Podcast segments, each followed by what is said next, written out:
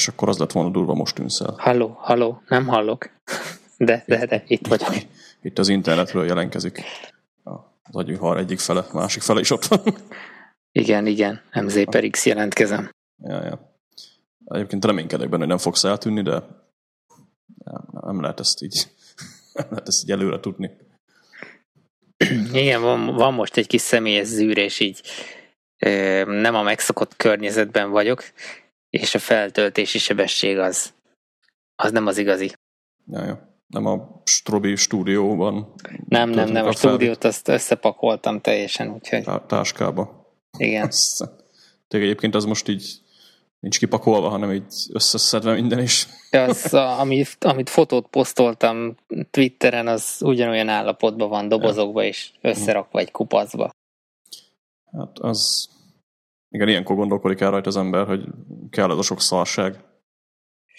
Hát ja, vagy azon Igen. gondolkozik el, hogy milyen szép kis stúdió jött össze így pár év alatt. Ja, ja, ezen én is gondolkoztam egyébként, aztán így eladtam egy csomó szarságot, maradt még egy MIDI keyboardom. Ha valakit érdekel egy MIDI keyboard, akkor jel, lehet jelentkezni a, a vagy Vihar e-mail címére, vagy esetleg a téged érdekel. Majd megbeszéljük. Ja, jó, úgyis egyébként csak egy régi M audio, na mindegy ne apró hirdetésezzünk, hanem akkor agyvihar 25, ami egy szép kerek szám is lehetne, de nálunk azért 400. Summer Edition. Így van. Hát elég summer. Ezt már HG-ben egyébként elmondtuk, mert ugye az is ki fog ma vagy holnap menni. A ma vagy holnap az augusztus 13-a.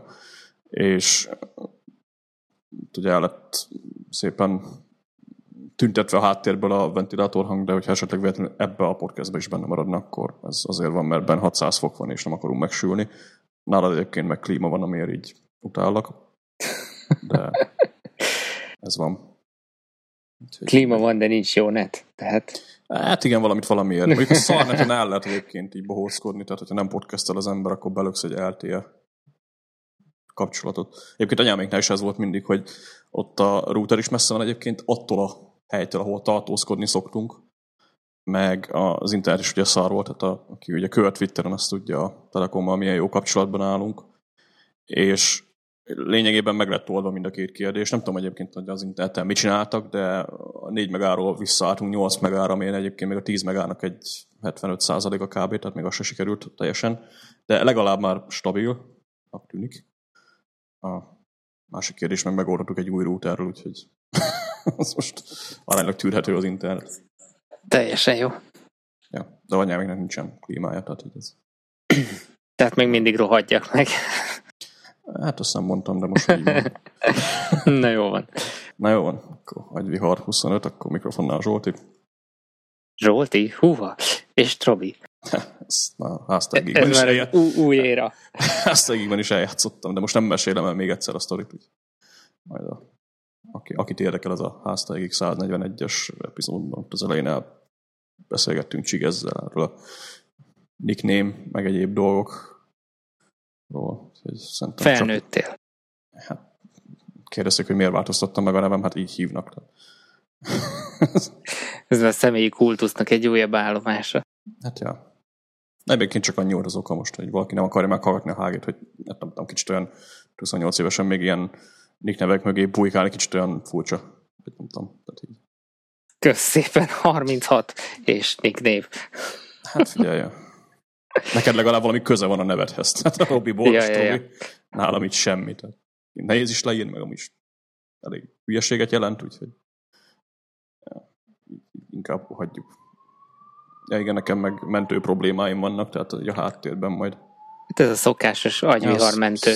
Igen, szokásos. Egyébként itt a Pécsi Maléter párút mentén vannak ezek a problémák mindig. Na mindegy, menjünk akkor szerintem a, a szokásos Vajneb Vajneb és vele. produktivitás témákhoz. Így van. Mm, haladjunk ebbe a sorrendben, vagy esetleg akarsz kavarni valamit, mert ez nekem úgy tűnik, hogy én beszélek egy csomót, aztán te beszélsz egy csomót. Akkor kezdem. Úgyis nyár okay. van. Remélem. Jó? És akkor előre vesszük ezt a nyaralásos Remélem. témát, ami azt írtam fel, hogy produktív nyaralás, de ezt így erősen idézőjelbe. És az idézőjelnek az oka az pedig az, hogy most volt, hát nem is most volt először úgy, de, de most kimondottan úgy mentünk el nyaralni, hogy az égvilágon semmit nem fogunk csinálni, csak dögleni. És valahogy azért mégis én azt vettem észre, hogy hiányzott egyfajta tudólista így a, a nyaralásból. Mit akarsz elmenni megnézni, melyik nap mit fogsz csinálni, mert korábban egy ismerősünknek a, az indítatására mindig úgy kezdtük a nyaralást, hogy akkor jó, első nap megterveztük, hogy melyik nap hova, és akkor volt azért egy ilyen menetrendünk, és akkor így nem maradt el semmi. És ez most nem volt, ez a, ez a lista, és akkor így azt vettem észre hogy az utolsó előtti napon, hogy hú, ezt se csináltuk, hú, azt se csináltuk, holott oké, okay, pihenés volt a cél, meg az, hogy nem megyünk sehova, de de mit tudom én, el akartunk menni egy ilyen motorcsónakos kirándulásra, az is elmaradt, mert így, így szépen mentek a napok a, a semmit tevéssel. Szóval de csak azért hoztam ezt fel, mert szerintem azért érdemes egy ilyen kis listát csinálni arról, hogy melyik nap mit akarsz a nyaralás alatt. Hát Főleg, egy, ha rövid. Ja, legalább egy ilyen naptár, vagy valami nem állt egyébként. Vicces egyébként ez a nyaralás, meg pihenés, pont most az a poén ebben, ugye, hogy hát egy barpofa héten, és Ramia héten ugye kiakadt, mert elég sok helyen voltunk az utóbbi pár hétben lényegében. Ez teljesen kimerült től, tehát azért ez is vicces, ugye, hogy pihensz, aztán attól merülsz ki, hogy pihensz. Ők szeretnek a családdal ugye elmenni ide, meg oda, meg amoda, meg emide, uh-huh. és így kicsit sok volt a napi program. Így érdekesen. Érdekes volt, ugye én vagyok az, aki így megy a franc menjetek nyugodt, én nyugodt itt van. De így érdekes volt látni, aztán így nem tudom, hogy elgondolkoztam én is hogy most igazából a nyaralás az mi is, hogy most így elmész pihenni, tehát tényleg pihensz, lógatod a lábad fel alá, aztán nem nagyon kell aggódni semmi miatt, vagy, vagy menni kell egy csomó helyre, és akkor lényegében ugyanúgy megy a szaladgálás, csak, csak nyaralásnak hívjuk. Szerintem kell bele mindkettő, és mondjuk, hogy olyan 60-40 arányba a, a láblógatás. Ez most már egy több év tapasztalata mondatja velem, de mondjuk a tavalyi nyaralásunk az olyan volt, hogy, hogy egy ilyen körutat csináltunk, és minden nap máshol aludtunk, az, az azért elég fárasztó volt. Uh-huh. Úgyhogy ezt, ezt át tudom érezni, hogy, hogy a sok mászkálás az, az nem az igazi pihenés, de az meg mondjuk élmény. Hát, ja, végül is. Igen, attól függ, hogy hova mész. Tehát ez is egy ilyen, vagy legalábbis velem elég nehéz olyan helyre elmenni, amit tényleg érdekel. Uh-huh. Kevés, kevés olyan dolog van, ami ezek, nem tudom, ilyen, ugye Rami nagyon szereti ezeket a egyéb uh, nem múzeumoknak mondanám őket, hanem ilyen kézműves dolgokat, ami hát engem abszolút idegen hagy. A másik ugye, ami kedvenc, az a bármilyen kulináris dolog, ami nem, nem tartalmaz tartósítószer, tehát ez lehet egyébként bármilyen tejipaltól kezdve, bármilyen gyümölcsel kapcsolatos cucc, és azt uh-huh. meg kell nézni, ami megint nem nagyon tud foglalkoztatni. Bármikor legalább lehet zabálni, az még nem rossz. De sajnos így ez, ez nálunk úgy szokott lenni, hogy ugye 80-20 százalékban vannak azok a dolgok, amik ugye amit érdeklik, 20 százalékban, amit engem, csak mondjuk én nem keresem magamnak, tehát így, így előm rakja, és akkor ah, menjünk, akkor. Na, de legalább akkor nem kell gondolkodnod rajta. Ja, nem. Én, ha nyaralnék, akkor igazából nem csinálnék semmit, tehát nálam ez ilyen én a nyaralás azt úgy kezelem, hogy mit tudom, összeadunk a mit tudom, csigezékkel sörözni egyet, aztán ennyi.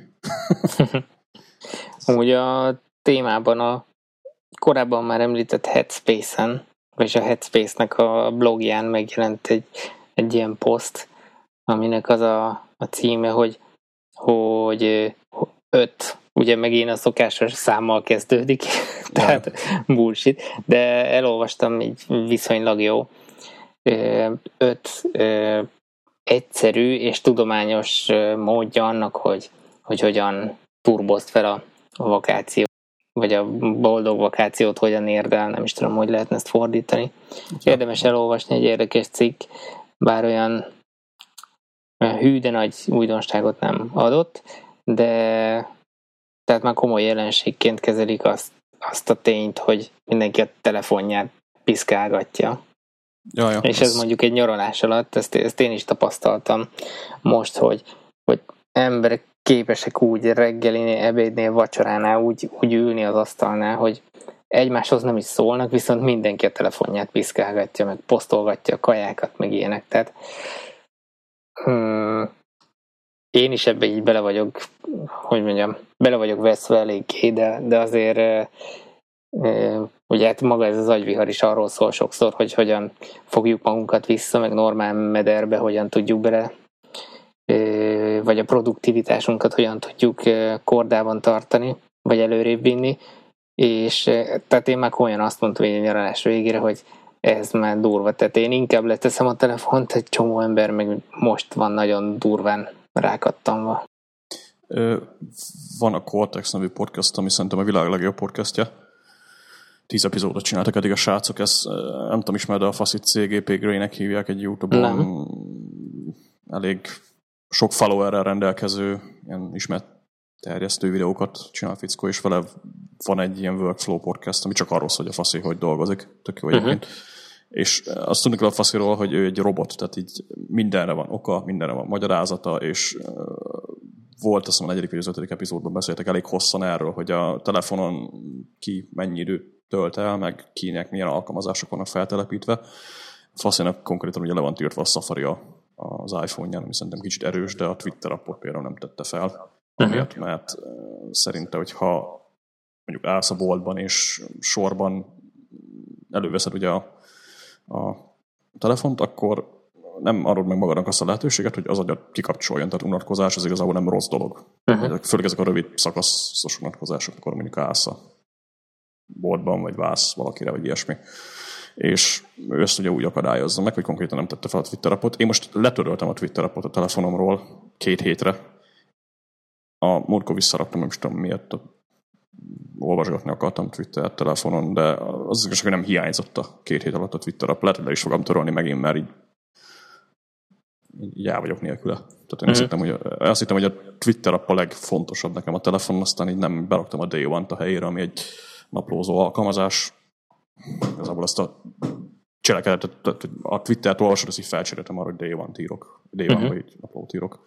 Úgyhogy lehet, hogy nem annyira nehéz az a dolog Mondjuk nekem nincsenek olyanok, hogy Facebook, meg Instagram, meg hülyeségek, nekem a Twitter van egyedül, ami, ami social network, de fene tudja. Másabb úgy az iPhone egy picit. De szerintem érdemes kipróbálni legalább a Facebookot, vagy, vagy Instagramot, vagy akármit. Még az Instagram azt mondom, hogy annyira nem is gáz szerintem, de Facebook, Twitter talán letörölhetjük, aztán vannak benne érdekes dolgok. Facebookot már én is letöröltem, de ott Safari-n ugyanúgy elérem, és képes vagyok onnan csekkolgatni, de ez nagyon jó, amit mondtál, mert tényleg csak ilyen unatkozás címszó alatt működik ez. Ja. És ugye egyből nyúlsz a telefonodhoz, kell a flow élmény, stb. De ezt, ezt is megfigyeltem már, hogy csajozni is rohadt nehéz, így mész az utcán, és gyakorlatilag mindenki a telefonját bújja, és senki nem néz a másikra. Hát igen. Ez vicces egyébként, hogy gondolom, vagy, vagy lehet, hogy rólam hogy azt feltételezik, hogy mondjuk mi sörözések alkalmával, és így bújjuk a telefont, vagy nem tudom, de én amit észrevettem az az, az hogy tehát hogyha Ramival megyek valahova, mondjuk egy étterembe, akkor nem abszolút, tehát akkor maximum azért veszem elő a telefon, mert nem tudom, tényleg meg akarunk nézni valamit. Most a legutolsó alkalommal voltunk itt Pécsen a most mondom az étterem nevét, mert nem tetszett, de egyszer vettük el a telefon kb fél percre meg akartunk nézni valami ételnek a nevét, hogy pontosan az ott akart, tehát ennyi volt. Azt hittem pizza futárszámát. Nem. Bár ő nem lakott jól azóta vicc, tehát általában fordítva szokott lenni, de most neki volt kevés az adag. Uh-huh. Nem mindegy. Ja, kicsit ide kapcsolódik. A mostanában új kedvenc produktivitás bloggerünk, akit már többször idéztél te, igen. A, a, e, meg kell tanulni a nevét. Igen. Egyébként indiai, tehát Rishab. Dazne.net, most igen, teljesen fonetikusan kiejtve. Ö, ő írt ugye egy három részes sorozatot, amiről egyszer szerintem beszélt. Uh-huh. Ez a Pomodoro szerű Igen. Rendszere. vagy lehet, hogy erről nem beszéltünk, csak te posztoltad, és én már nagyon vártam, hogy kijöjjön a harmadik rész is. A, ez egy három posztból álló posztsorozat, és ez a Doing One Thing, ez az utolsó poszt, ami igazából a, így befejezi ezt a multitasking témát, és például ebbe is írta azt, hogy ha elmész a pároddal, vagy bárki másra vendéglőbe, vagy étterembe, akkor tehát, hogy tényleg ne legyen ez, hogy a telefonhoz nyúl mindenki, mert tehát rá kell szentelni azt az időt, azt kivetted a mindennapi kavalkádból azt az időablakot, mikor elmentek az étterembe, akkor éljétek meg az, az étteremnek a, a vagy az étkezésnek az örömét mondjuk, meg azt, hogy együtt vagytok, beszélgettek, stb. és akkor egyszerre csak egy dolgot csinálni. Ja. Sőt, hát a legjobb egyébként talán úgy gondolni, hogy ha valaki ugye, tehát valakinek volt az a flow élmény, mint a Chicks and Mihaly, Mihail flow élmény. Ő egyébként egy jó magyar ö, professzor, aki természetesen az USA-ban él. Ö, ugye azzal foglalkozik, hogy a ilyen boldogságkutatónak hívják hivatalosan, amúgy a flow élményről van szó, ugye, ami azt jelenti, hogy mennyire tudsz bele folyni valamiben, ami olyan érzést ad, hogy nem telik az idő konkrétan. És nagyon telik az idő. Tehát ez a, biztos volt már mindenkinek ilyen. És ha ezt keressük egy ilyen alkalommal, akkor, vagy ha figyelünk rá, akkor alapvető kiindulási pont hozzá, hogy nem a telefon nyomkodjuk. És ez működik, tehát ezt én figyeltem már magamon, hogy mikor jó egy beszélgetés, akkor jó egy beszélgetés, hogyha érezzük azt a flow Tehát úgy tényleg érzed, hogy na most úgy rendben van az egész világ, és akkor nem kell mással foglalkozni. Csak ehhez kell azt, hogy figyelj a másikra. Az Igen. meg úgy nem megy, hogyha megszakításokkal multitaskingolsz a telefonoddal, mert megnézed a Twitter falat, stb. stb. Ja, ja. Ja, na, ezt, ezt akkor szerintem kivesész. Ja, ja. Hát akkor menjünk tovább. Itt a... Te jössz, Vajneb múltkori adásban, az előtti adásban, nem tudom melyikben beszéltünk ugye arról, hogy én így a Vine appot letöröltem, aztán csináltam magamnak egy XL-es táblázatot Numbers-ben, ami hát működésre ugyanaz, logika ugyanaz mögötte, csak csak Numbers-ben van. És ugye mondtam is, hogy ennek vannak előnyei, meg vannak hátrányai. Azóta nem tudom, eltelt egy hónap, vagy, vagy másfél, nem tudom, mikor volt az utolsó, vagy vihar, de ez a táblázat ez megmaradt, és hát nem igazán érzem a Wine alkalmazásnak a hiányát. Aztán, hát mondjuk azt, hogy ilyen status update így összeszedtem egy-két dolgot, ami mondjuk a, a, az Excel tábla miatti történt változás abban, hogy mondjuk a, a készpénzt hogy kezelem, meg, meg, meg egyéb egyszerűsítések a büdzsében. Az egyik ugye az, hogy a, hát a KP management amúgy sem egyszerű, tehát azt hozzá kell tenni, hogy a Vine is, hogy a, tehát a legtöbb időt az a, készpénz viszi el. Ott, ott a legnehezebb követni az, hogy mit, hova, mennyit költesz, mert egyszerűen, ha a nyugtát elfelejted elrakni, akkor sok sikert ahhoz, hogy kitalált, hogy te tegnap előtt hova takarítottál el 1500 forintot. Ez jó agytorna. Hát ez nagyon, ja. Igen, mondjuk arra jó. De egyébként máshogy használnám el azt a, az egy kapacitást. Egyébként ezt ki lehet úgy ö, játszani, hogy egyszerűen nem használunk KP-t. És valamilyen szinten itt ez az egész, amit most leírtam, összekapcsolódik, mert ö, tehát az, hogy nem használunk KP-t, az sajnos Magyarországon nem működik, meg nagyon máshol sem, mert készpénz az minimum backupként szerintem kell, hogy legyen nálunk. De alapvetően meg, ha belegondolunk, akkor rengeteg olyan hely van, ugye, ahol rendszeresen visszatérünk, simán lehet kártyával fizetni. Tudom, hogy falun egyébként ez nem így működik, mert ugye én is próbáltam már falun kártyával fizetni, az úgy van, hogy egy percig ott állsz a, az eladóval, és így nézzetek egymást, hogy sajnos az ISDN vonal az nem olyan gyors, mint a városban a, a, a kártya tranzakciónál. És alapvetően úgy sikerült ezt a készpénztől megszabadult verziót összehozni, hogy kicsit egyszerűs, kicsit lazítottam a rendszerem, mondjuk azt. Az egyik, ami fontos, hogy a mindennapi kiadások, ugye, ami be is linkelted a, a pénzmenedzsment újrakezdése posztomat, ahol már kicsit belementem ebbe, hogy ugye minden napi kiadásokat azt hogy érdemes menedzselni, ugye külön bontva élelmiszer, meg szórakozás, meg egyéb kategóriákra, vagy esetleg egybe lehet gyúrni. Ugye ez az egybegyúrás, ez a Ramit a könyvéből jött, aki hát nem YNAB-szerűen van összerakva a pénzmenedzsment rendszere, de nála az úgy van, hogy szépen, ugye a, tehát szépen azt csinálja a pénz, amit kell, csak amit a végén neki megmarad, azt ő nem adminisztrálgatja már, mert az a pénz az, az ilyen, mondjuk az, hogy költőpénz. Tehát amíg a, amíg a többi a helyére megy, addig alapvetően a, tehát az, hogy most neked mindennapi kategóriákba, hova szórakozásra mennyi pénz megy, az nem, nem fog nagy ö, változást okozni abban, hogy mondjuk mennyire haladsz erőle az életben, de egyébként meg ha nem menedzseled, akkor rengeteg ö, felesleges pillanattól szabadulsz meg. És én ezt ki is próbáltam egy, egy hétig, aztán így is maradt. Tehát mindennapi kiadásoknál konkrétan az történt, hogy egy darab mindennapi kiadásom kategóriám van ebbe az XLS-be. A KP-s tranzakciókat, azokat nem írom. Tehát ezt úgy kell elképzelni, hogy a büdzsében van most hát 50-60 ezer forint környékén ez a élelmiszer, szórakozás, mindenféle apró szarságra így félretéve pénz. És ezekből a KP-t azt, azt, azt úgy kezelem, hogy ha valami készpénzben történt, akkor az nem érdekel. Tehát van nálam általában 10 ezer forint így KP-ban. Ha az elfogy, akkor akkor leadminisztrálom, hogy mínusz 8000 forint minden napi kiadás. Mert általában ezek a kiadások olyanok szoktak, mint tényleg, mit tudom a parkoló jegyet megveszed, meg mondjuk a nálunk a közel, hogy az aranycipóval nem lehet vásárolni kártyával napi kajakiadás. Ezek mind-mind mehetnek ugye minden napi gyűjtő kategóriába. Azon belül, hogy mire költöttem el, abszolút nem érdekel. Viszont fontos, hogy ne lépjem túl azt a 50-60-70 ezer forintot, amit félretettem havonta magamnak arra, hogy fedezzem ugye ezt a kategóriát.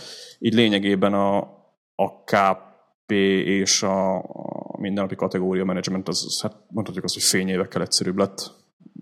Mondjuk ez azt is fel kell adni, hogy most engem érdekeljen az, hogy most a szórakozásra vagy az élelmiszerre mennyit költök el. Azt még hozzá kell tenni, hogy az nem feltétlenül jelenti azt, hogy mondjuk később nem tudom újra elővenni ezeket a kategóriákat, mondjuk egy-két hónapra trekkelni. Uh-huh. valamit. Itt hadd szúrjak be egy gondolatot, vagy inkább kérdést, hogy Szerinted ezt mondjuk egy kezdő Vájnebes is meg tudja csinálni? Most itt a Ramiceti féle metódusra gondolok, vagy azért jó, ha előtte van egy időszakod, mikor azért trekkelted, és akkor nagyjából tudod, hogy most kajára mennyi megy el. És akkor, tehát, hogy mondjam, tehát akkor be tudod lőni ezt a, a ezt a kategóriát, hogy ebbe mennyi kell. Szerintem mindenképpen kell az, hogy egy, tehát ha valaki most kezd el, akkor szerintem két-három, akár négy hónapig is a, az élelmiszert mindenképpen, szórakozás mindenképpen, egyéb hobbihoz kapcsoló kiadásokat, tudom én, valaki bélyeget gyűjt, aztán hetente kétszer megy bélyeget. Tehát bármilyen mindennapi kiadást, amit szeretnénk trekkelni, azt, azt bontsuk le, nézzük meg, aztán úgy fogjuk látni úgyis, hogy mennyi az a pénz, ami elmegy. Tehát ezt az 50-60 ezer fontot se seggemből szedtem elő, hanem nálam nagyjából ezek voltak azok a kiadások egy hónapban, ami így az élelmiszerre elment. Egyébként ennek fele élelmiszer, tehát ilyen uh-huh. amivel elkajálunk egy hónapban kb. 60 rongyot, ugye ennek fele-fele 30-30, ami megvan mind a kettőnknek. A többi az meg nálam mindig olyanokra megy, hogy szórakozás, meg itt iTunes-ban ilyen hülye appokat veszek, meg mit tudom én, egyéb dolgok, ezeket meg ugye láttam már Vine ebben ezelőtt is, hogy volt egy jó másfél évem kitalálni azt az összeget, de szerintem három-négy hónapnak nagyjából elégnek kellene lenni ahhoz, hogy valaki ezt ö, csinálja. Utána egy, egyébként el lehet rajta gondolkozni, hogy adminisztráció szempontjából egyszerűsítjük a dolgot. Ebből ugye következhet az is, hogy mondjuk a KP-t nem, nem használunk, tehát nem használunk KP-t többet, és akkor mindenre csak kártyával. A kártya egyébként meg ugye egyszerű, mert megkapjuk az SMS-t, azt meg mindenki tudja menedzselni, hogyha be van neki kapcsolva egy ilyen funkció, a netbankosztat, az a világ legegyszerűbb dolga, hogy most a, a bankkártyáról be ö, érkező tranzakciókat vezessek a Vine-be, vagy akármibe. Egyébként ez, amit, tehát ez a módszer, meg a, amit a posztba is végül is írtál, ez nekem azért szimpatikus, mert itt tényleg egy felismerés, hogyha ha a büdzséd jó, és jól tervezel, akkor fontossági sorrendbe, vagy, vagy hogy mondjam, ami megmaradt pénz, annak tényleg semmi értelme nincs azt trekkelni. Max azt, hogy, hogy adott kategóriába esetleg többet költesz vagy se, de ha egy ilyen tesztidőszak után megvan az, hogy nagyjából hol mennyit költesz, akkor tényleg a mara, fennmaradó összeget teljesen felesleges trekkelni, ami mondjuk annak, aki túl mm, szigorúnak, vagy ilyen rigorózusnak gondolja ezt a YNAB használatot, ez lehet, hogy egy ilyen segítség, mert ezzel aztán tényleg lazává tehető az egész. Hát ez a nagyon laza konkrétan így egy heti fél óra az egész. És mondjuk egy hónapban egyszer elég esetleg e, szinkronba tenni, vagy két hetente. Hát én azért vagy úgy rá, én azért úgy, tehát hogy mondjam, hogy itt a GTD rendszerben lehet hozni, mert jó, most ez ilyen technikai dolog, de ugye van az iOS 9-ben ez a Remind Me About This funkció, amivel az SMS-t így át tenni a Reminders-be, ugye erről is beszéltünk, hogy a Reminders nyúzom most GTD-re. Kettő az elég összeintegrálódik, mert hogy megkapom az SMS, lényegében úgy tudom elrakni ugye a siri hogy Remind Me About This, aztán ott lesz az inboxba. És ugye én lényegében gyűjtöm így a bejövő tranzakciókat, az inboxomat napi egyszer feldolgozom, tehát nálam a friss tranzakciók azok be vannak írva. Hetente uh-huh. egyszer ugye ránézek a netbankra, de netbankot szinkronban tartani, ez nem nagy szám, tehát ez egy 20 perc meló egy héten kb. Vagy még annyi se. És ja, most én a, a maradék KP részre gondoltam. A maradék, a, a maradék KP rész pedig megint egy nagyon egyszerű dolog, mert ott meg igazából hetente egyszer ugyanúgy ránézek a pénztárcámra. Annyi a lényeg, hogy a KP-ból legyen nálam 5-10 ezer forint, hogy azért, mit tudom én, valami beüt, akkor ez ne, ne egy ezeres legyen nálam, de azért nem tartok magamnál 50 rongyot. Uh-huh. És azt meg tényleg annyi adminisztrálni, hogy tehát amit, amit én készpénzből veszek, az nagyon fontos, hogy amit KP-ban veszek, az, az tényleg mindennapi kiadás. Ha nem, akkor, akkor jöhet az, hogy mondjuk felírom, vagy akármi, de azok nagyon extra esetek szerintem, bele milyen még nem volt és hogy most, ha a mindennapi kiadásaim egyben vannak, akkor senkit nem érdekel, hogy az most KP-ból lett kifizetve, vagy a bankkártyáról. A lényeg az, hogy ugye a KP adminisztrációjára van lényegében nem vezetjük fel részletesen, hanem csak a, az elveszett pénzt kiszámolom, hogy múlt héten volt nálam mondjuk 10 ezer forint, most van nálam 4 ezer forint, akkor 6 ezer forint eltűnt valahova, mindennapi kiadásnál, tehát reconciliation, ugye a Vine ebben van is egy ilyen funkció, ennyi az egésznek a titka. Utána, hogy az most hova tűnt el, az már engem nem érdekel. Ami viszont fontos, hogy mondtad is, hogy ha valaki ezt elkezdi csinálni, akkor nem mindegy, hogy milyen sorrendbe írja be a büdzsébe a pénzt.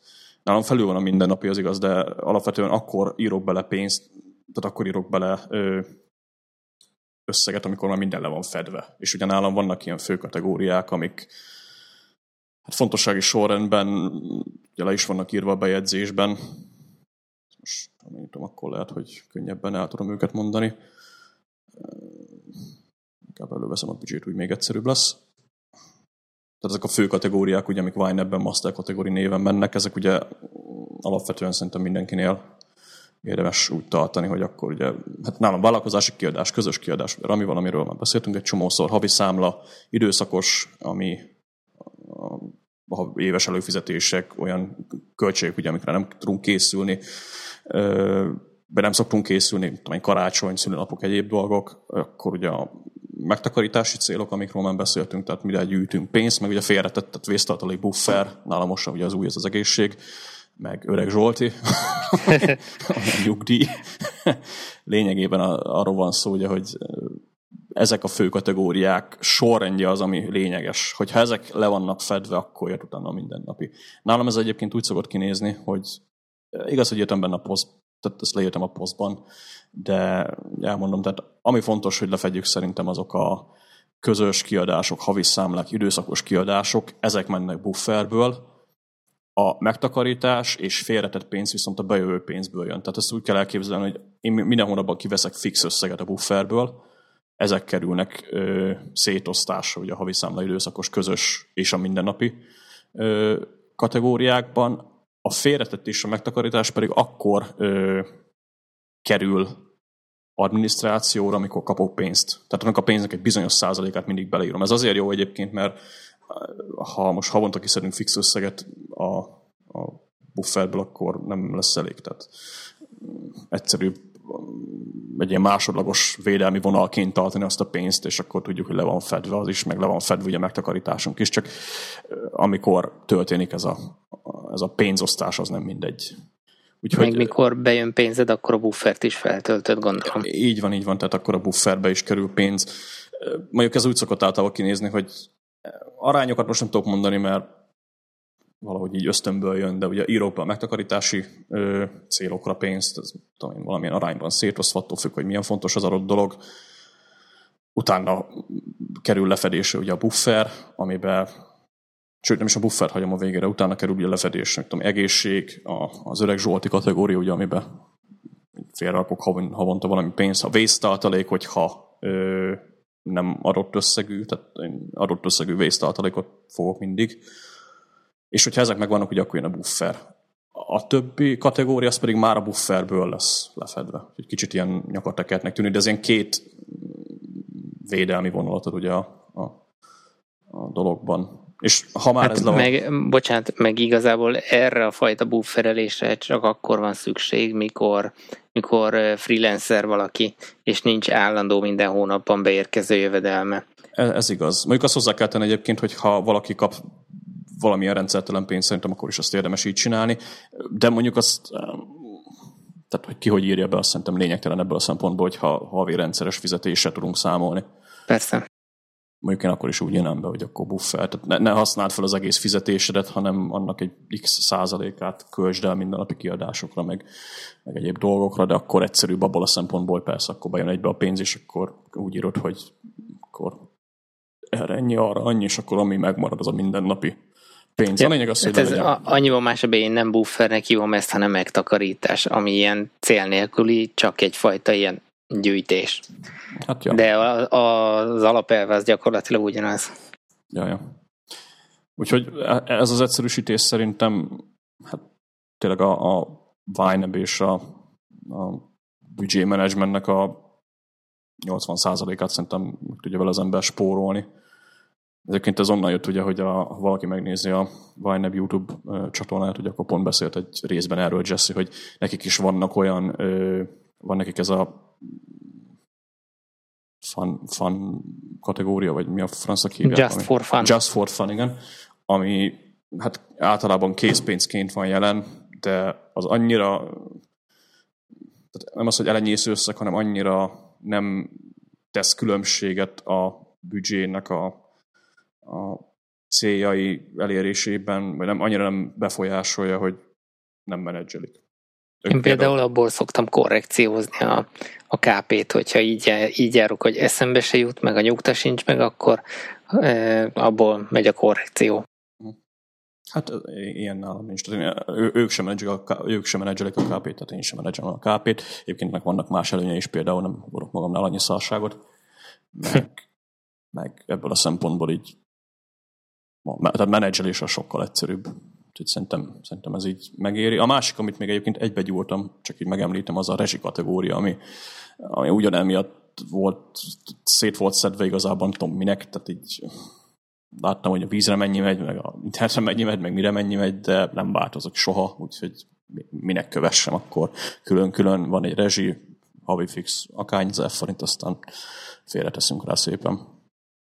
Ja, ezek így a, az idő folyamán, ahogy tehát ez, ez igazából most te finomítod a rendszeredet. Tehát, és azt hiszem a posztodban is írtad, hogy a kategóriák azok nem kőbevésettek meg, ezt mi is rengetegszer elmondtuk már itt, hanem, hanem ezt úgy tudod alakítani, ahogy, ahogy éppen szükség van rá. Most Igen. neked beállt már egyfajta rendszered, nincs arra szükség, hogy részletesen lásd ezeket a kiadásokat, egybe lehet gyúrni egy nagy kategóriába, aztán kész. Így van, ez, ennyi az egésznek a titka. Egyébként, ahogy ugye el is mondtuk, egy kezdőnek viszont szerintem ezeket érdemes külön vezetni, két-három, akár négy hónapig is, aztán majd eldönti az ember, hogy most ez megéri vagy nem. Úgyis tehát, uh, szokták mondani egyébként, így nézegettem el most Twitteren, hogy hát ők nem bírják csinálni ezt a pénzmenedzsmentet, így Twitteren olvasgattam egy-két embertől.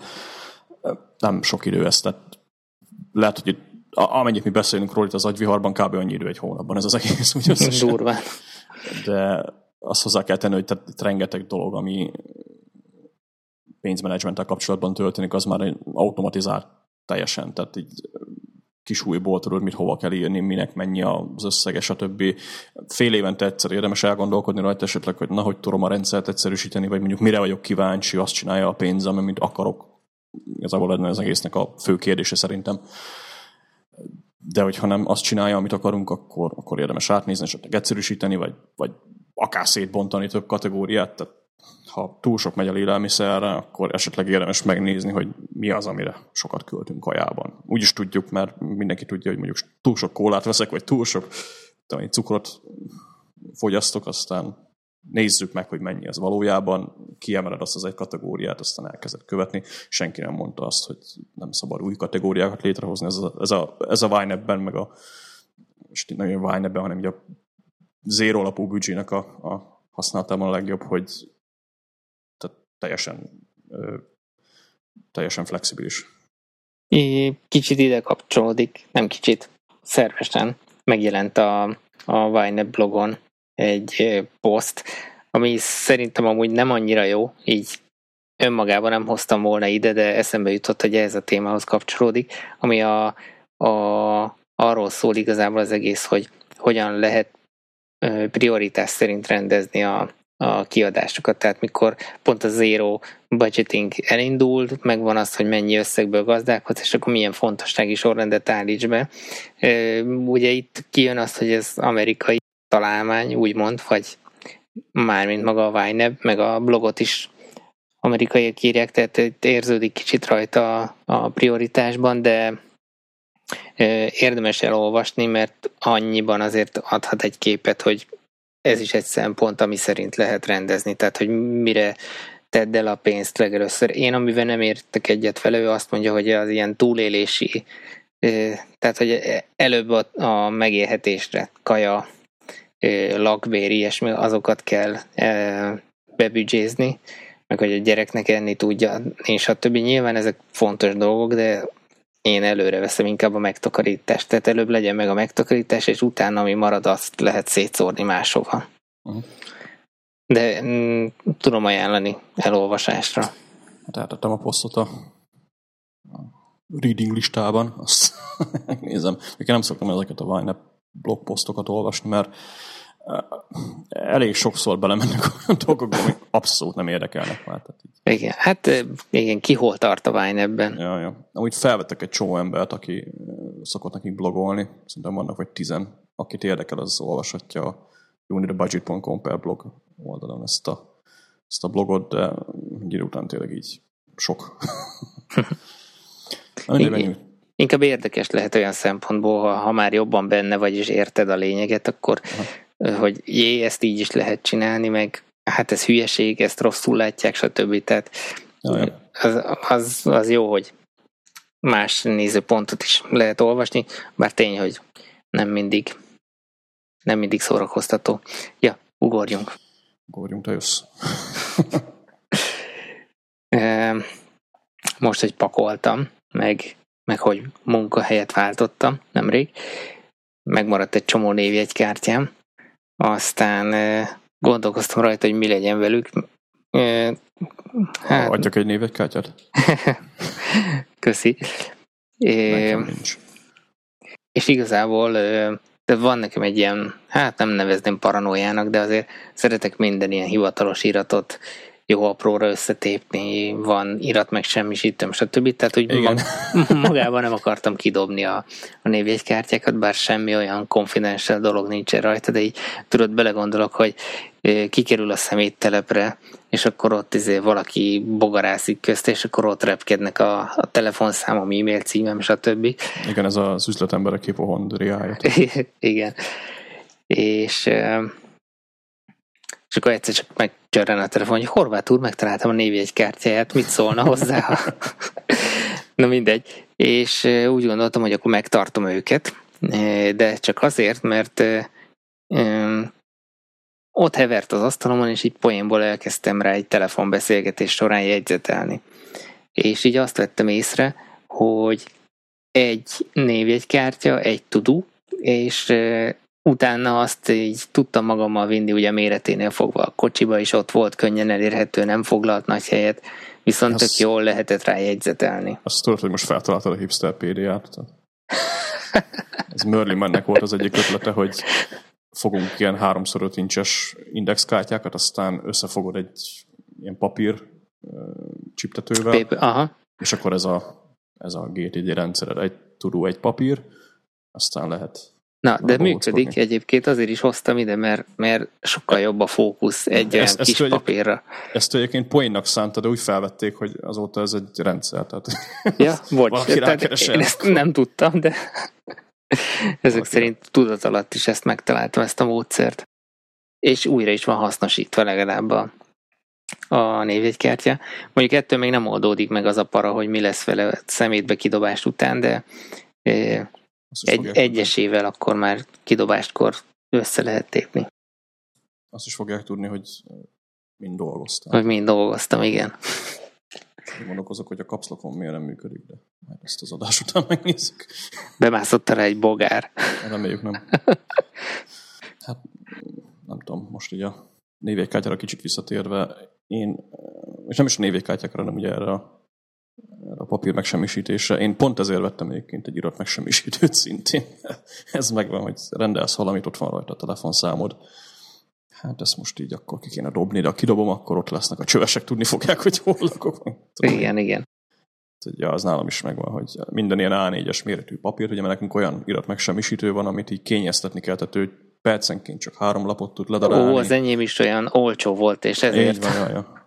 Én azt nem sokat, tehát nem akartam rá költeni több olyan hány ezer forintot, úgyhogy vettünk egy ilyen 11-2 ezer forintosat a metróban, aztán itt van az asztalon mellett, néha beleakad a papír, néha véletlenül a visszafele gombot nyomom meg rajta, és akkor így báz meg.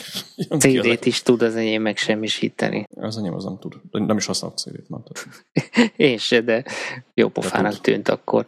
Ja, olyan vinyókkal kellett etni legközelebb. ez fasz az. Nem egyébként ez a privacy kérdés, ez egyébként érdekes, mert sokan rásütik azt, hogy jó, paranoiás vagy meg izé, de a, tehát ez, köztudott tény szerintem, hogy az embernek a szemeteséből egy csomó infót össze lehet szedni. Ja. És tehát kezdve attól, hogy, hogy akár most ilyen a praktikus, vagy a táplálkozási szokásaid, vagy ilyesmi, és most ha csak belegondolsz abba, hogy valaki tényleg ú, ezután tényleg paranoiásnak fogtok nézni, na mindegy, szóval valaki nyomoz utánad mondjuk, és akkor ha csak átnézi a szemetet, tudja, mit teszel, mit iszol a szemétből, és akkor utána mit tudom én, találkoztok valahol, és akkor... Nem, nem, nem a szemétből leszel iszol, hanem... Nem, igen. és akkor mit tudom én, hello, meghívhatlak egy jeges teára, ugye te mondtad, hogy sok jeges teát ittál régebben. Ja. És már is elindul más szintről egy beszélgetés, tehát... Ah, maga összejött a jeges Igen, igen. Most ez egy hülyén hallatszik, meg röhögni fognak a hallgatók is rajta, de, de ezek ilyen apróságok, amik, amik egy profilhoz mondjuk tök jól felhasználhatók. Az még biztos, hogy nekem az a jeges taja nem tűnne fel, tehát így persze. Na jó, de hogyha egy olyan dolgot említ valaki, aki, ami számodra ö, megszokott, vagy, vagy kedves, akkor teljesen másképp állsz az illetőhöz. Vagy ez, ez, tehát ez tudat alatt ez biztos, hogy működik. Az, az biztos, hogy így van, de akkor se venném észre, tehát így ja. maga is azt vissza király. Egyébként ide tartozik egy rövid kis sztori, hogy ugye most házat meg lakást keresünk, és hát én most vettem észre igazán, hogy ha tudod használni a Google-t meg a Facebookot, akkor iszonyat erő van a kezedbe, úgymond. Mert fel van rakva egy hirdetés, mondjuk ingatlan.com-ra, mm. és ügyelnek rá gondosan, hogy ne derüljön ki, hogy hol van a ház pontosan mert hogy ugye jó magyar szokás szerint illik megkerülni az ingatlanost, és akkor neki nem lesz jutaléka, mert közvetlenül az eladóval megállapodsz, stb. Na mindegy, a lényeg az, hogy igen ám, de a Google Street View meg a Satellite View korában körülbelül 5 percbe telik megtalálni egy házat, és um, telefonszám, meg, meg környéken esetleg érdeklődés alapján tulajdonost megtalálod Facebookon, és tényleg volt olyan, akiről annyi infót össze tudtam szedni, hogy e, brutális. És, és az emberek Igen. erre se figyelnek, hogy mit osztanak meg a Facebookon, tehát mondjuk főleg publikusan, nem is kell hozzá ismerősnek lenni. Hát ja, az, az így van. Az egyébként nálam volt most így nemrég kaptam egy nevet valamilyen ügyben, és akkor egyből Facebookon így, na ki ez? Beindult a social engineering. Így van. Facebookot max azért érdemes tartani, másért nem. meg a kis cicák, kis kutyák miatt. Hát az engem nem hat meg, úgyhogy... Na. Hipster PDA, hát ez óriási. Ezen még túl kell magam tenni. Így hívják pedig, tehát poénból indult dolog, még mindig nem működik a kapszlatom. Poénból indult dolog, és van ilyen. Majd belinkelem a show aztán megnézheted, hogy milyen advanced hardware használnak ehhez. Tudod, még múlt, találtam régi képeket, és uh, kezembe volt, megvan neked az a márka, hogy iPac. A kompaktnak volt egy ilyenje, hogy iPac. Igen, igen. És az ilyen PDA volt. Ja, ja. És ekkor voltam, mit tudom én, 18-19 éves. És már akkor PDA-val szarakodtam. Persze nem arra használtam, amire való volt, hanem pasztjánszoztam rajta, de tehát mindegy. A PDA korszak az kimaradt, mert én akkor még kicsi voltam. Úgyhogy... Ajaj. Ez, ez PDA-k még 93-tól, vagy hogy jelentek meg, tehát így Palm és társai. Mindenki mondta, hogy milyen jó az a PDA, meg hogy mennyire szar, hogy most a mai okostelefonokban nincsenek benne bizonyos Palm funkciók, hát oké. Okay. Na, az így nem használtam soha ilyet. De mindegy. Na, menjünk szerintem tovább. Viszont fejlődött a Reminders app. Fejlődött, ja, most másféle bugok vannak benne. Nem, tehát így, hát is ugye múlt héten, múlt héten, múlt korrelásban ugye beszéltünk róla, hogy hát egy kicsit feladtam az OF-et, aztán így ki akarom próbálni a Reminders-nek az új verzióját. Aztán ez a, de az előbb is ugye említettünk a Siri-nek a Remind Me About This nevű funkciója, ez nagyon-nagyon hozzám nőtt. Ez, ez tényleg annyira kontextus alapon adja meg azt, hogy mi a francia kell foglalkozni, hogy azóta egy minden alkalmazásban próbálom ezt mondani. Amit hozzá kell tenni egyébként, hogyha valaki iOS 9-et használ, hogy ez abban az alkalmazásban működik, ami támogatja ezt a handoff funkciót. Tehát, hogyha mondjuk fogunk egy omnifocus akkor az omnifocusnak a tudójára is rá tudjuk azt mondani, hogy remind me about this, és akkor a tudóról tudsz egy emlékeztetőt kapni. Tehát ez egy nagyon kitekelt dolog, de ez működik a Numbers-ben, például iPhone-on a költségvetésnek ugye a havi ismétlődő tudója, az nálam úgy néz ki, hogy a Remind Me About This-szel kezdtem a tudót, és ott van a kis Numbers ikon a, a tudóban. Úgyhogy sok mindenre lehet használni, e-mailekre szoktam legtöbbet, meg, meg weblapokra, de valami sok alkalmazásban működik. Amiben nem működik, abban érdemes esetleg, tudom én, egy linket vagy valamit elmenteni, de szerencsére egyre kevesebb olyan app van, vagy én használok olyan appokat, ami nem támogatja, vagy amit, amit támogatják a, a handoffot. És akkor nem fogadott hívást is lehet szépen menteni? Hát nem fogadott hívást, azt el lehet menteni, mondjuk az elég bagos. valami MKT-ből view dolgot ment el. Ezt egyébként pont valamelyiknek próbáltam ki, de az nem működik egyébként. Az viszont működik, hogy egy kontaktkártyát elmentesz. Tehát így uh-huh. azt rendszeresen, hasz, rendszeresen használom, hogy azt hiszem, a, tehát azt hiszem a share menüvel is működik, még ez meg, a desktopon tuti működik, tehát meg tudod csinálni, hogy megnyomod a share ott van egy reminders, és akkor elrakod a kártyát, úgyhogy mit tudom, hív fel XYZ-t, ott lesz uh-huh. a kis ikon a telefonodon, és akkor megnyomod. Lehet hívni. Viszont olyan szinten is működik ez, hogyha azt mondod hogy remind me to call my mom, vagy remind me to call my tudom, girlfriend, akkor, akkor nem ezt a funkciót használja, hanem oda tesz egy kis telefonikont mellé, és telefonszám semmi nincs ott, de oda rakja. És ezt nem is lehet szerkeszteni, tehát nem tudom, hogy a, a Reminders ez honnan kukázza össze, hogy hol tárolja el, de ott van. És az működik desktopon, működik iOS-en, uh-huh. hatalmas funkció, és nagyon szeretem, tehát így a, akik sok napirendi pontot menedzselnek, azoknak a Reminders érdemes ezt szerintem megnézni, mondjuk akár csak napirendi pontokra, vagy mit tudom én, ilyen kontaktmenedzsmentre, emiatt a funkció miatt. Mondom, e-mailekre is működik, arra is nagyon sokszor nyomkorom. Annyi gázon, hogy ez csak iPhone-on, meg iOS-en működik, úgyhogy a kis reflex már nálam van, hogyha kapok desktopon egy e-mailt, hogy ja, ezt majd el kell olvasni, akkor így nyugodok telefonomért, és akkor nyitom telefonon, és ott rakjuk el a dolgot, vagy, vagy tudom én, desktopon működik azt, hogy ha Reminders-be behúzol egy levelet, akkor csinál hozzá linket, csak az még telefonon nem működik, lehet vele játszani. Lényeg az, hogy ez a, ez a funkció, ez, ez a kapitányban, tehát az elkapitányban is a iOS 9-ben is működni fog, kurva jó, tehát ezt, mondom, ezt mindenki legalább egyszer próbálja ki. Emiatt a reminder az, az nálam így elég ö, szexi lett. Az a gáz, hogy ugye a külső alkalmazások, nem tudom, hogy kapnak-e ilyen API-t, ezt direkt kerestem, hogy esetleg majd az OmniFocus-ba el lehet -e majd érni ezeket a dolgokat, de szerintem nem. Tehát ez legalábbis a, az OmniFocus is, meg a Things is nem, nem lát semmit ezekből a reminderekből. Tehát, és látja a remindernek a szövegét, de a, a linket a, tudom én, a kontaktkártyára már nem. Úgyhogy... És Apple Watch-ra is gondolom akkor ez átmegy. Ö, nem. Tehát nem. ez, Apple Watch-on nincs reminders, tehát azt hozzá kell tenni, hogy ott csak, a, csak az emlékeztetők jönnek be. Mondjuk nem is nagyon szoktam egyébként Apple watch így a reminderöket menedzselgetni. Apple watch annyi, hogy a fantasztikát tettem fel a, a lista, mm, tudom én, az errands, a utazási előtti pakolás, meg egyéb dolgoknak a menedzselésére, ugye bevásárlólista, meg tudom én mi, de, de ezt, vagy Apple Watch-on sajnos nincsen reminders, mindegy fantasztikának elég jó a reminders integrációja. Egyébként Siri-vel ö, tudunk remindereket létrehozni, egész jól is működik. Viszont a remindersnek ugye a másik előnye az az, hogy ugye ez a rendszer szinten elérhető API, úgyhogy rengeteg ilyen kis kütyümütyöt le lehet hozzászetni, ami mindig másra jó. Tehát így a workflow app, ugye, ami eszembe jutott a, a reminders kapcsolatban, hogy annak is van ugye integrációja, aztán mindenféle hülyeségre lehet használni ugye a workflow-t.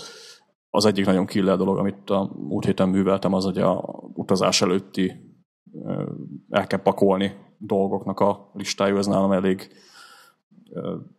hát OmniFocusban ilyen hackelten működött, viszont a, a workflow-val és a reminders elég szexi, tehát ezt, ezt úgy kell elképzelni, hogy oké, okay, akkor pakoljunk, megnyomom a telefonomon, a, vagy megnyomom az órámon a workflow-t, lefutatom azt, hogy csinálj nekem egy pakolólistát, ez kb. két másodperc alatt megvan, utána pedig megnyitom a fantasztikát, az ott lesz a utazás előtti kontextusban az, hogy miket kell pakolni.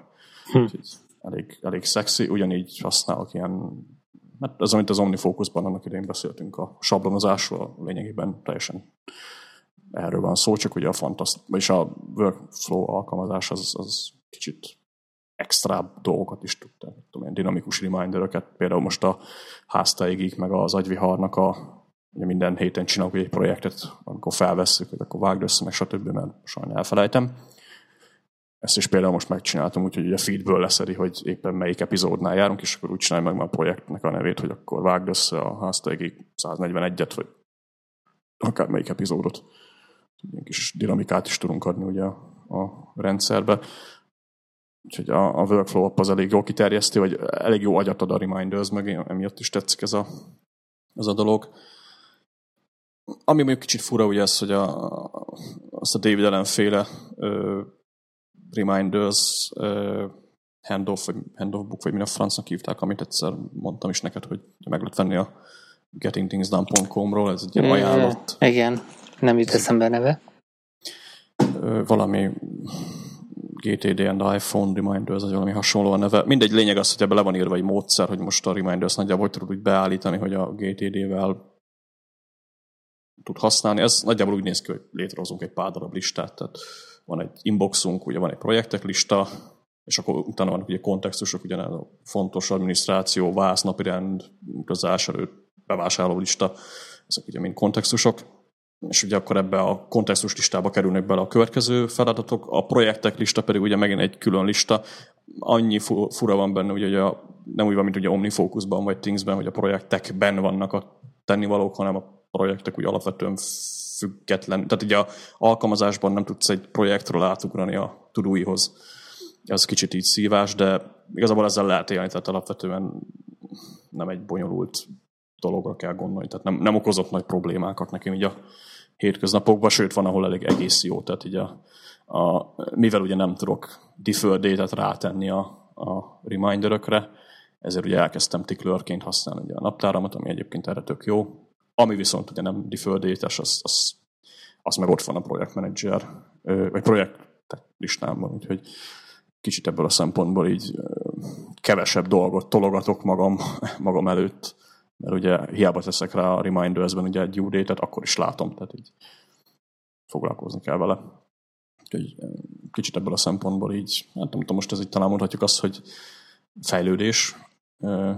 Viszont a Remindersnek egy piszok nagy előnye még ugye, hogy puta, mint a seg, és emiatt így nem nagyon tudsz így okoskodni mindenféle, oh, ha most én olyan automatizációt csinálok, hogy így meg úgy. Tehát így a workflow-val tudsz játszani, meg tudom én, de nem, nem úgy van, mint az OmniFocus, hogy hú, most mindenféle szilszal szerint rendezem a taskokat, meg csinálok rá ilyen perspektívát, meg olyan izét, és akkor milyen fasza lesz, hanem van egy flat listád, aztán ennyi. Tehát így meg kell hogy több listát, aztán kapsz egy kontextusok szerinti next action listát, de nagyjából ennyi, ami, ami advanced funkció benne, meg ugye van ez a hely, meg időhöz kötött emlékeztetés, aztán tényleg ennyi a, a remindersnek a, a lényege.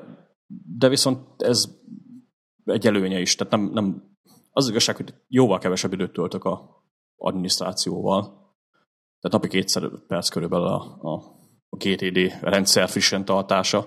Ez ugye egy inbox ürítés reggel, meg egy ilyen projektek up-to-date-e, van-e mindegyikhez next action definiálva, szerű review. Viszont így napközben meg ugye nem nagyon foglalkozok azzal, hogy na most akkor vajon milyen ö, filterekkel tudnám megnézni azt az öt darab tudót, amit egyébként meg kéne csinálni, hanem egyszerűen rákattintnak arra, hogy na, nézzük a fontos tudókat, aztán csinálom. Jóval kevesebb adminisztrációval jár, és ez így tetszik egyébként. Ez az Omnifocusnak is egy hátránya, meg a Thingsnek is, hogy mindenféle kütymügy, meg kapcsoló, meg mit tudom én, mi van benne. Úgyhogy ez, ez, így, ez így tetszik. Uh, amit még bevezettem, az a napi egy tudó, ami fontos. Tehát ezt, ezt én is elkezdtem. Az, az, a, amikor az inkább a focus ból jött, hogy a, a, uh-huh. arról is beszélünk mindjárt. De amúgy Nem. a végén eljutunk oda, hogy papírceruza a legjobb GTD app.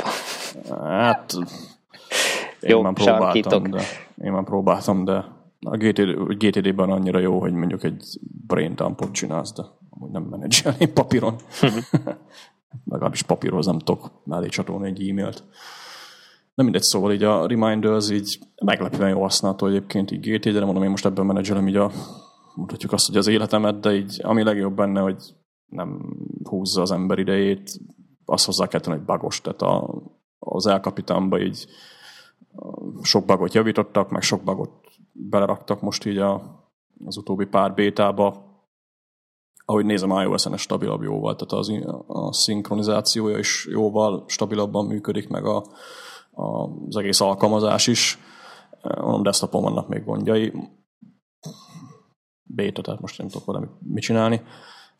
Ami viszont érdekes, hogy az iOS-nek van egy ilyen érdekes bugja, az azt hiszem az iOS 8 is benne volt, hogy néha-néha a, a Reminders elfelelti a UI frissíteni. Tehát hiába jött fel a tudót, ő még a egyel előtti állapotot mutatja, ilyenkor ki kell lépni, újra kell indítani, aztán ott lesznek az új tudók. Ez, ez előfordul még a Reminders-en is, de már ment a bug report az Apple-nek, úgyhogy majd olyan 20 év múlva ez fixálva is lesz. Ezek, ezek eltekintve nekem bejött igazából, a rendszerbe van integrálva, mondom, ami meg nagyon tetszik benne, az ilyen megosztott adatbázis, tehát ugye rá lehet akasztani mindenféle iPhone alkalmazást, vagy mekes alkalmazást, ugye, amik valamire ki vannak hegyezve. Van például a Daily Bread nevű app, ami a direkt ilyen bevásárló listának a menedzselésére van kitalálva, tehát egy egyenként mutatja a tudókat, meg próbálja elrendezni, ha valaki ilyen nagyon advanced boltba jár, hogy van iBeacon integráció, akkor megjegyzi, hogy melyik kenyér hol van helyileg, és akkor úgy rendezi a listát, hogy próbálja a férfi bevásárlást támogatni.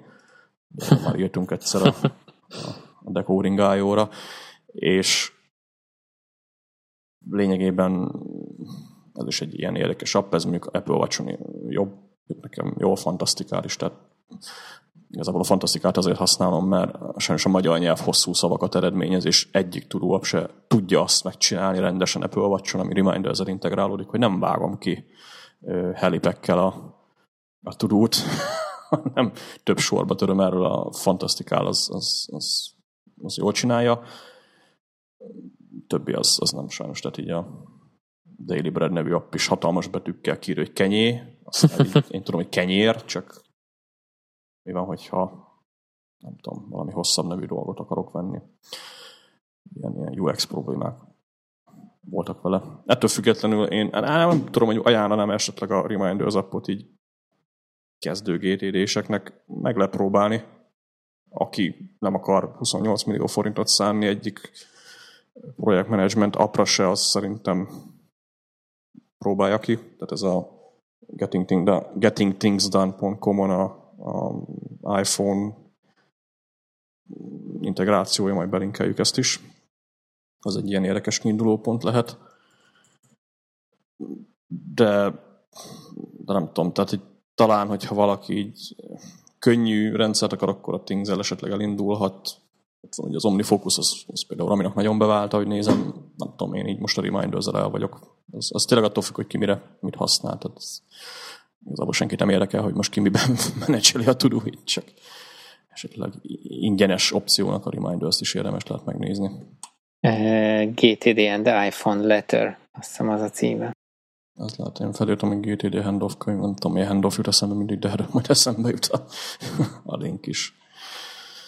Na, még itt a végére egy gyors, ö, és hát annyira nem gyors, mert kezdek a végére ilyen ennek a calls amiről szintén valamikor pár adással ezelőtt beszéltünk. Ez ö, Sean Blanknek egy ilyen ö, online kurzus, ami hát próbálja azt a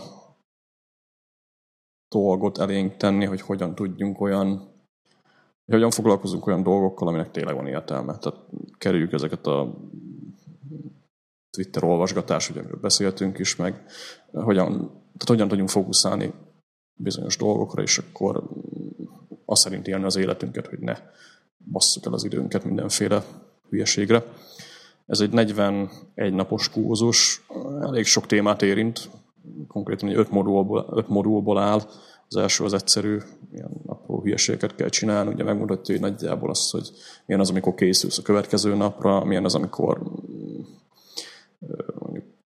egyszerűsíteni próbálsz bizonyos dolgokat a, a, a környezetedben, tehát tudom, kidobálsz régi szarságokat, meg ilyenek, milyen az, amikor mondjuk jótékonykodsz, vagy, vagy hasonló dolgok, tehát így mindenből egy picit mutat. Utána a második modul, ami rámegy a, a hát az az egyik legnehezebb, konkrétan próbálja definiálni azt, hogy milyen értékek szerint élsz, milyen, milyen lenne az, hogyha meghalnál, és akkor mit hagysz így a, a világra lényegében, mi a, az életednek így a célja, egyéb ilyen spirituális, meg mindenféle témakörben, tehát fizikai állapot, kapcsolatok, pihenés és feltöltődés, akkor karrier, pénzügyek, mindenféle témában ugye ezek definiálva lesznek. Talán a harmadik modulban ugye rátér arra, hogy hogyan töltöd az idődet, milyen, milyen szokásokat érdemes, vagy milyen szokásokat tudsz bevezetni úgy, hogy azokat ugye naponta rutinként ismételd, ugyanebben a hat ö, témakörbe, tehát ugye a, a spirituális élet, a fizikai kapcsolatok, stb. ugye mindegyikre egy-egy szokás lényegében. Talán a negyedikben ugye rámegyünk egy kicsit a, a hát ez picit olyan technikai produktivitás, tehát mi az az inbox addiction, a sürgősségi függőség, a zavaró dolgok, egyéb dolgok menedzselése, ez kicsit ilyen lassabb, és ugye az ötödik modulban pedig az egészet összefűzi. Most az ötödik modulnak a második részénél tartok, még van hátra öt darab, de hát eléggé megváltoztatott egy-két dologgal a szemléletemet, tehát így mondhatjuk azt, hogy amit szerintem a legjobban meg lehet tanulni a dologból, az az, hogy, hogy tudsz valamiből rutint csinálni. Tehát, ha valamit nagyon akarsz csinálni, abból rutint kell mindenképpen ö, bevezetni, mert ugye nem, tehát, ö, nem mindenféle ö, hogy mondjam, tehát nem mindenféle csodagyógyszert, meg egyéb dolgokat kell várnia a dologban, hanem tényleg arról van szó, hogy mennyire tudsz egyszerűen rutin alapon bevinni aprólékosan haladva bizonyos dolgokat. Ezt szerintem egy érdemes ö, megfogadni, vagy, vagy megnézni. Erről egyébként írt az a könyv is, aminek most nem eszembe a címe, a múltkor arról is beszéltünk, az a Manage Day Today, vagy mi volt? Igen, Manage Your Day Today. Na szóval ugye abban a könyvben is írtak erről, de ami érdekes ebben, hogy minden napra kapsz ugye egy ilyen házi feladatot, és hát sok esetben elég nehezek. Tehát ezt most definiál azt, hogy most a, a személyes kapcsolataidban mit akarsz elérni. Mi az a cél, amit szeretnél. És akkor ez bonts le, és akkor kapsz egy ilyen, hát egy, egy következő lépést, amit, amit mondjuk holnapra csinálj meg. Elég érdekes egyébként így végig ezen. Sok olyan dologban vagy sok olyan dologba belement, amire nem is nagyon gondoltam bele, hogy mondjuk tényleg ez így esetleg változtatni kellene rajta. Ilyen volt például hogy az, hogy mennyire ö, hát a, a saját belső világodat mennyire ismered meg. Tudod azt, hogy mik a, mik a céljaid mondjuk a, a, a személyes, tehát nem kapcsolatok meg egyébként, tényleg a belső dolgaiddal, mit, mit, mit, mit szeretnél, amikor van egy ilyen feladat is benne, hogy ha meghalsz, akkor mit, mit szeretnél hallani a temetéseden. És ez így érdekes volt leírni a, a, a dologban. Úgyhogy elég mélyen így érint sok dolgot, hosszú is, tehát ez 41 napról van szó, ez napi 15-20 perces sessionöket jelent, de ugye elgondolkozik rajta az ember. Én volt olyan, hogy kettőt csináltam egy nap, volt olyan, hogy meg se csináltam, mert már tudom én, igen, ezt, ezt a részét ismerem, ezt, ezt én is vallom, úgyhogy érdekes rajta végigmenni. Egy probléma van vele, hogy kibaszott drága, tehát 54 ezer forintba kerül egy ilyen kurzus, de szerintem megéri, tehát érdemes rá elkezdeni szerintem gyűjteni a, a hát Wine-ebben. 5x11 ezer a Wine-ebben is. Így van. De tényleg így, így. Amúgy ezek érdekes dolgok. Most csak az jutott róla eszembe, hogy, hogy sokszor van úgy az ember, és a produktivitásnak így a, a kerékkötője lehet ez a fajta sodródás, hogy így tényleg, ha, ha nincsenek meg a célok, vagy nem vágod azt, hogy mit akarsz, merre haladsz, stb., akkor, akkor csinálod a dolgodat, meg melózol, meg, meg elérsz apróbb célokat, de úgy nincs előtted egy, mit tudom én, egy öt éves terv, vagy egy tíz éves terv, hogy uh-huh. hova akarsz eljutni egyáltalán, miért csinálod azt, amit, azt csinálod-e, ami elvisz majd a célodhoz, és néha ilyen kicsit ilyen önvizsgálatok, meg, meg ilyen elgondolkozások, ezek segíthetnek ebbe, és ezt most így szintetizálva egy, egy csomó ilyen produktivitással foglalkozó könyvet, meg blogot, meg emberkét így azért az alapja az mindegyiknek szinte ez. Azt Mindegyik tetszik, eljut ide.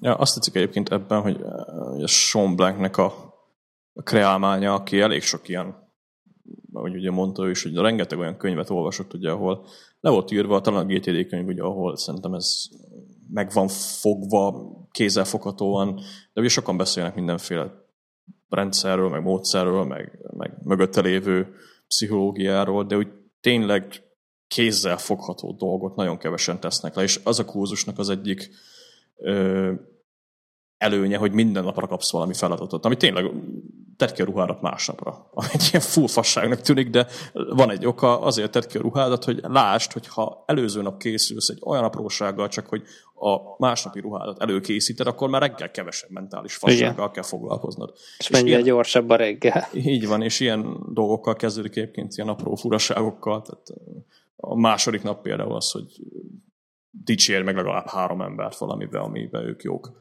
És aztán tényleg végigmész így, tök jó pillanat az, hogy valakinek azt mondja, hogy tényleg az meg te jó vagy ebbe.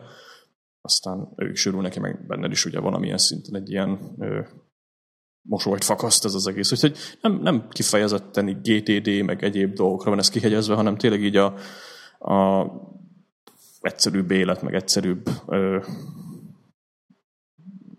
mondjuk az, hogy mélyebben átgondolt életet próbálja picit így eladni, és amit tetszik benne egyébként, ez nagyon megmaradt, hogy ugye a produktivitás mit jelent. Tehát mitől produktívabb egy sok milliárdos cégnek a feje, mint mondjuk egy anyuka, aki három gyereket próbál ö, nevelni.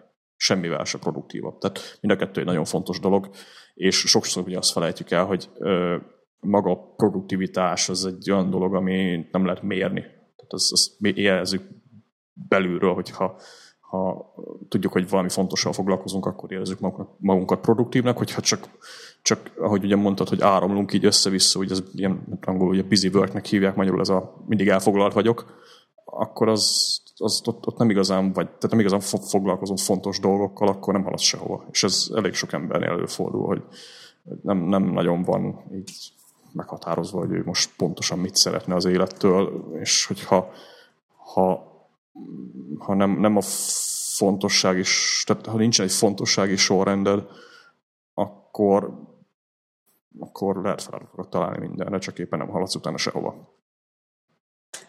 Hát igen, és ezt most nem akarom teljesen megnyitni ezt a témát, mert ez egy külön adást megér, de említetted, hogy ezek a halállal kapcsolatos kérdések is így benne voltak, és egyszer voltam én is egy ilyen tréningen, ahol így tréner így feltette a kérdést, hogy ha holnap meghalnál, akkor miről emlékeznének rád az emberek? És így, így ez egy olyan, egy ilyen arcul csapó kérdés, hogy az meg, így tényleg lehet, hogy semmit nem tettem úgy le az asztalra, hogy, hogy, hogy most valamire emlékeznének rólam az emberek. Most nem kell arra gondolni, hogy országos ismertség, vagy világhír, vagy bármi, nem, de közvetlen környezetem akár, Persze. hogy mit mondana arról, hogy na, a Robi vagy a Zsolti ezt csinálta, és erre biztos, hogy fogok rá emlékezni, és így nyilván tudsz ilyen dolgot mondani, de ha ezen elkezdesz így mélyebben töprengeni, hogy, hogy tényleg az marad meg, amit én gondolok, hogy megmarad? Vagy tényleg azt csináltam eddig, amit szeretnék, hogy megmaradjon rólam? Tehát ezek nagyon érdekes dolgok. Az, hogy egyébként ebben a fókuszkozban ugye benne vannak ezek a kérdések, de előtte rávezet. Tehát több napig készülsz ugye arra, hogy ebben a hat definiált élet körben mi az, ami, tehát kik azok, akik fontosak neked,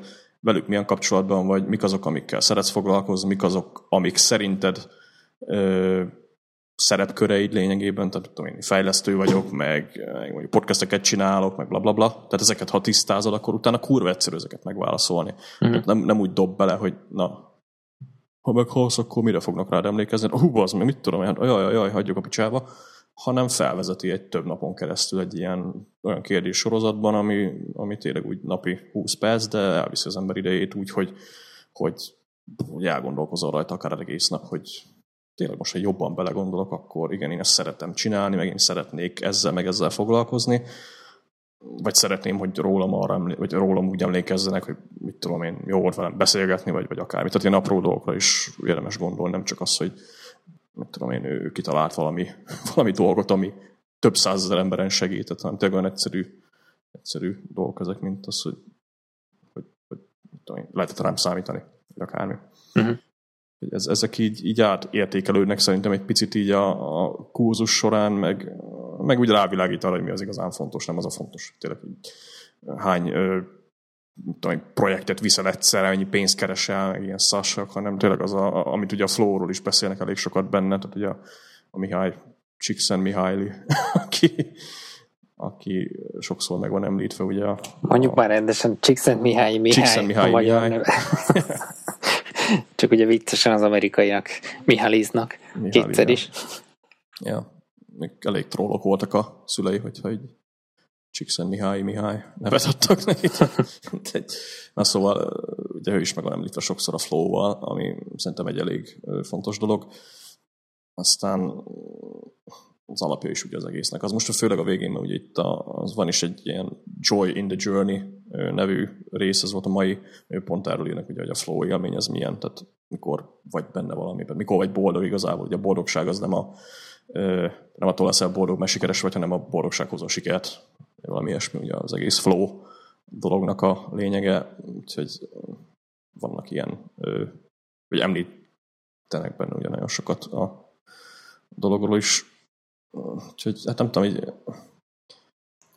azt mondják, hogy ezt így egy-két évente érdemes újra megcsinálni. Most így még nem értem a végére, mondjuk azt hozzá kell tenni, mert van még három-négy mi ez, ilyen lecke, vagy akármi benne, az a 37-től a 41. napig vagyok még itt betáblázva, uh-huh.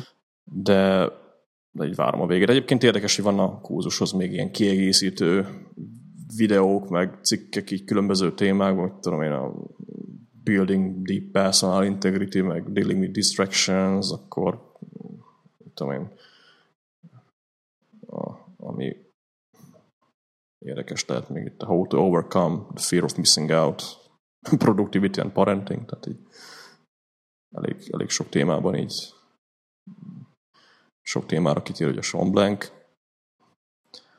Nem tudom, szerintem érdemes megnézni. Még az a baj, hogy a, aki a kurzusnak így az egyik tartalmát szeretné látni, az sajnos nem tudja. Tehát így a, a fő oldala az nem sok mindent mond a kurzusról, szerintem így. Én odaadtam volna az egyik modult így ilyen triában, vagy nem tudom, tehát így az 54 rongy az kicsit soknak tűnhet először. Én egyébként azért vettem meg, a Sean Blanknek elég régóta követem a blogját, így szeretem a fickónak így a munkásságát, aztán gondoltam, ennyivel is megszupoltálom, meg tényleg így van, van értelme. Igaz, még azok a részek, ahol a kereszténységről beszélt, az már nem volt. tehát így ezt hozzá kell tenni, hívő a csávó, tehát így néha-néha előbukkannak benne ilyen ö, dolgok, de, de ne, nem a magyar keresztény, vagy keresztény dolgokat. Kével, szigorúan. keresztény dolgokat kell gondolni.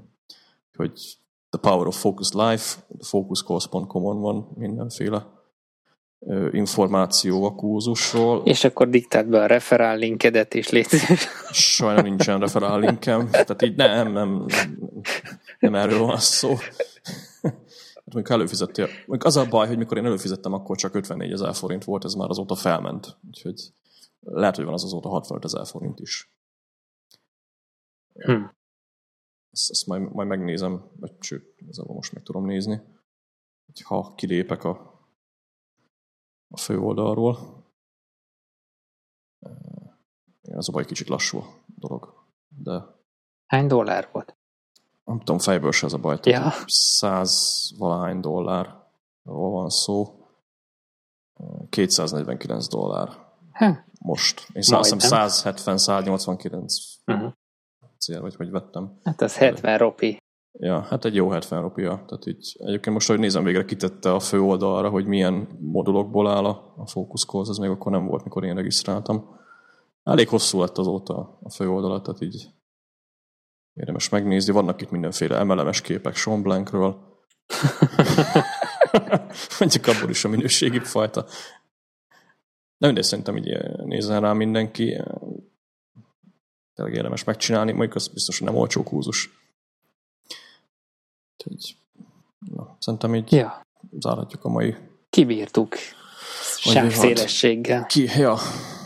Meg a meleget, még mindjárt kinyitom az ajtót, mert közben ugye, volt, hogy Raminak egy ilyen gyors én elmentem zuhanyozni, addig becsukom az ajtót, te meg izzadj itt bent a szobában megjelenése.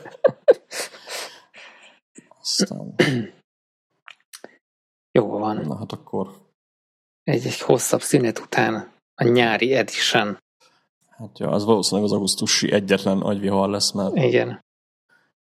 Szerintem, hát nem tudom. A, most ahogy áll most a, a helyzetem. Igen. Nem, nem valószínű, hogy szeptember közepénél előbb újabb adással jövünk.